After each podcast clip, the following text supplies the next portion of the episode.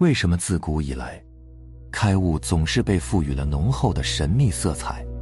因为信息闭塞，因为真实体验的人实在太少，因为那个时候解释起来实在太困难，也因为怕个别别有用心的人用做坏事，更因为对于真理、对于道，要心怀虔诚与敬畏，而不是随口讨论，借此炫耀。助长内在的狂妄与自负。总之，开悟者从来不说自己开悟，就成了一种玄而又玄，却又心照不宣的共识。开悟需要被已经成就的人印证，是那个时代对于道最起码的恭敬。可是到了当下这个时空节点，大神大佛下凡，随着高维能量的巨大波动，无论是主动觉醒。还是被动觉醒的人越来越多时，层出不穷的境界体验，让这样一群人陷入了巨大的困惑之中：自己到底是怎么了？觉醒仅仅意味着对原有三维认知突破后，但又没有高维认知相衔接，使得大部分人处于三维认知之上，源头认知以下的中间态。那么，一念成佛，一念成魔。如果没有得到良性的指引，仅存的一点点贪嗔痴慢疑，被自身能量无限放大，最终化身为魔，到处传播邪魔歪道。低频率的灵魂被一个个摄受为其所用，成为其牟利的工具。末法时代的哀民不再血肉，而是触及灵魂。今天我就试着用理性，突破这高维认知的壁垒。来揭开开悟的庐山真面目吧。开悟并没有所有人想象中那么高不可及，甚至很多人都有过呢。极其短暂的开悟体验，只是因为不曾留意，也因为呢，不在自己的认知体系之内就一闪而过。其实，每当你放下一份执着，那份释然与知足，就是在那微妙的一瞬间与道链接了。而拥有系统化的修行认知的人，则是因循修行次第，在名师的引领之下，一步步经历见道、入道、正道、合道、传道，修成一个门派的宗师成就者。这个过程可长可短，但注定不是普世性的，而是在一定的因缘之内，也就是所谓的师傅找徒弟，代代传承。而我们今天同时认知了，西方的灵修、印度的瑜伽、道家的性命双修、王阳明的知行合一、佛家的色空双修，包括密宗与禅宗的各有侧重等等，比之前任何一个时代的修行人，都拥有更加开阔的眼界。如果抛开不同文化背景下赋予的名相的区别，知底内在的本质。不难发现其中的共通之处，而将这些体系中玄而又玄的那部分筛除掉，我们发现佛家的禅宗是体系最完备，接引不同层次人群更为全面，也更加落地的。尤其是佛陀的《金刚经》《楞严经》《法华经》等典籍，再到《心经》六祖的《六祖坛经》，直指人心，以心应心。已然将道的根本意牢牢锁定，心外求法都是人行邪道，其本质含义是你可以心外求法，但一定不会抵达根本，是一条也可以出境界，也可以正果，但永远也成不了佛的不究竟的道途。万般神通皆小数，唯有空空是大道。这个空是可以生妙有的空，是不二之法门。是一切法的缘起，也是一切法的终末。言语道断，心行处灭，是站在源头来看，有了一个不变的定量为参照，必然会生出一个变来。倒是如如不动的那个点，一旦有了外缘的扰动，同时就生出一个中和掉这个缘的变化出来，最终依然归于空。你可以说到什么都不是，但道又是一切。因为人要认知这个世界，必然借助二元的对立，这个对立是互为表里而非对抗。道则是一切二元对立的统一，因此不可说，说了你就片面了。开悟从能量上来说，你的能量频率在一瞬间，甚至是短时间内，突破了三维空间的程度，而链接到了最高频率的震动。这种共振最直观的感受就是空了。你的三维感官因为这种空，而获得了极大的强化。但是这个时候，最重要的却是抛开你的感官局限，而启用你的真心去认知这个世界。因为开悟也分次第，有小开悟，有中开悟，有大开悟，有大彻大悟。一个人的执着，其实并没有想象中那么无穷无尽。毕竟人的寿命有限，每个人的卡点不同，执着也各有不同。一个人的执着，我们打比方说有五个，最大的执着占百分之八十，次之的占百分之十。再次之的占百分之五，以此类推，还有百分之三和百分之二。这里的百分比也是你的注意力的总和。你越是关注的，你越相信它的实现能带给你巨大的愉悦与满足；而关注越低的，则相对没那么在意得失，尤其是不关注的那些其他人眼中的得失，根本不会扰动你的内心。那么这个时候理解开悟就容易的多了。百分之八十的执着，很显然就是你的核心卡点所在。得到了就会狂喜，得不到就会痛苦，是你烦恼的主要根源所在。最好的情况是你一念转放下了，这样一下子释放了百分之八十的关注度。这个时候我们称之为打开悟。最坏的情况是，你知道被这份执着。折磨到人生的最低谷，被打入灵魂的暗夜，巨大的悲痛让你不得不认清，这份执着是死路一条，而最终选择了放弃。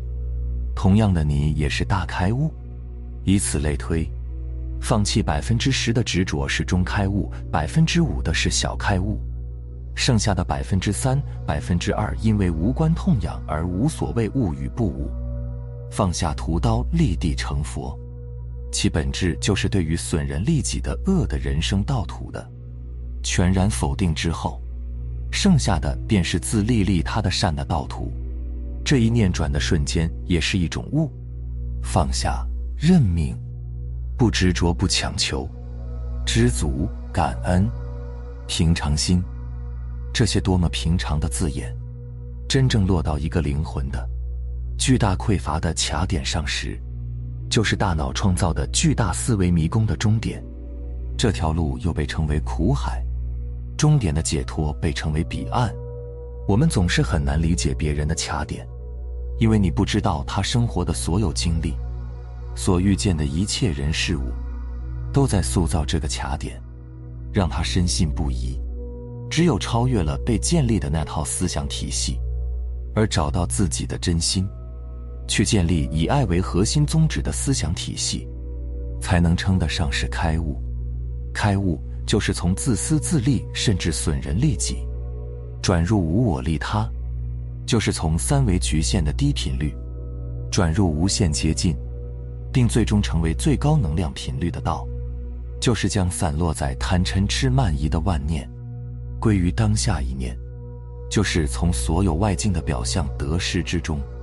看到内心的真实感触，就是从万变归于不变的如如不动，就是努力的做好人、做圣人、做佛、做名留青史的伟人。开悟是打破原有的局限的旧模式，开启合于天道新模式的一个转折点。因为这个转折对于一个经历无数个痛苦轮回的灵魂而言，实在是太宝贵、太奢侈、太不可思议了。也才被如此束之高阁，成为古往今来的大修行人所极力维护的崇高意志。找回真心，完成你此生的使命。何为真心？那就是你发自内心获得生命愉悦的毕生事业，也就是你来此一世所肩负的重要使命。有的人从事医学，有的人从事教育。有的人从事物理，有的人从事化学，三百六十行，只有你发自内心热爱的，才是给你无穷动力，助推你创造奇迹、成就巨大价值的舞台。你真心所愿的，就是点燃你生命火种所无限热爱、奋力追求的事业。当你意识到了这一点，同样也是一种觉悟。敢于挑战，敢于创造，敢于担当，敢于不平凡，敢于奉献，敢于牺牲，那就是你的人生使命所在。三百六十行，行行出状元。那些在所属领域之中出其类拔其萃的佼佼者，往往被人们赞誉为大神。一旦这样的人领悟了奉献与爱的真谛，进入忘我的付出时，这就是神性与佛性的超越，当下开悟成圣，利益众生。做企业、做生意，在保证良性运转的基础之上，尽可能的制造高性价比的产品与服务，就是在普度众生。这样的企业家就是活菩萨，而无可厚非。开悟的认知分为三维世俗的理解、高维修行的理解，还有源头维度的认知。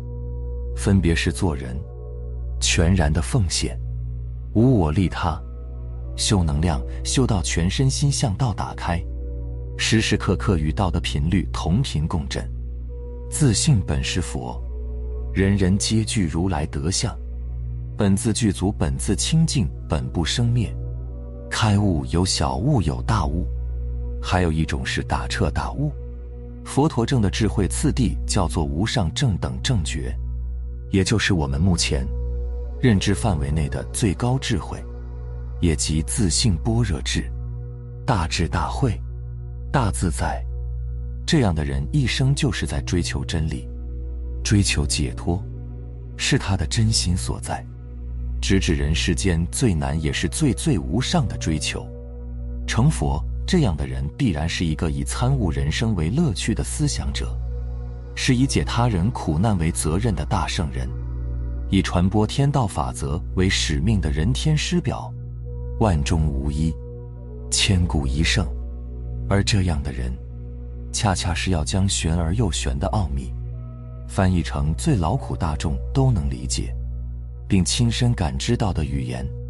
人外有人，天外有天。一个真正合于天道的开悟者，是道在人间的化身。他无时无刻不在爱世间的一切，只是他爱的方式实在变化莫测，又因为外缘的能量变化而变化，显得莫衷一是而难以被理解。他是绝对的自在，得也失之，失也得之。当你深刻领悟一切都是体验，有得必有失的能量守恒之后，剩下的只有平和的接纳过去、现在、未来。所发生的一切，除了接纳，别无选择。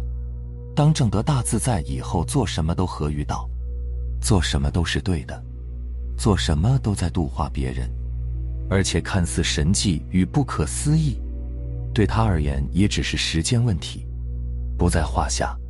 这种超越，这种跳脱本身也是一种悟。理上通了，身体上再一验证，这个程序。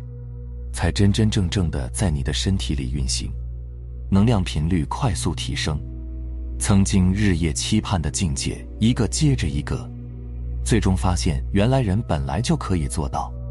这些所谓的神通，原来曾经被我们称之为神的，也不过是当下自己可以轻松做到的。原来自己之所以一无是处，之所以牢骚满腹，之所以深陷苦海。之所以怨天尤人，都是因为自己不够爱，因为自己不够爱，所以没有人爱自己；因为自己不够智慧，才寄希望于他人；因为自己不相信自己做得到，而对能力突出的人百般刁难。你不相信自己是无限，是可以创造一切奇迹的绝对自由意志，所以你才有了发自内心认同当下的匮乏。却不自知，开悟之前我在活着，开悟之后像个旁观者看着我在活着，像个无事人一样，有缘随缘，无缘就这样静静的独处着。依然享受到的是生命无限可能与活着的无穷乐趣。非常感谢你能看到最后，希望可以对你有所启发和触动。我们下期再见。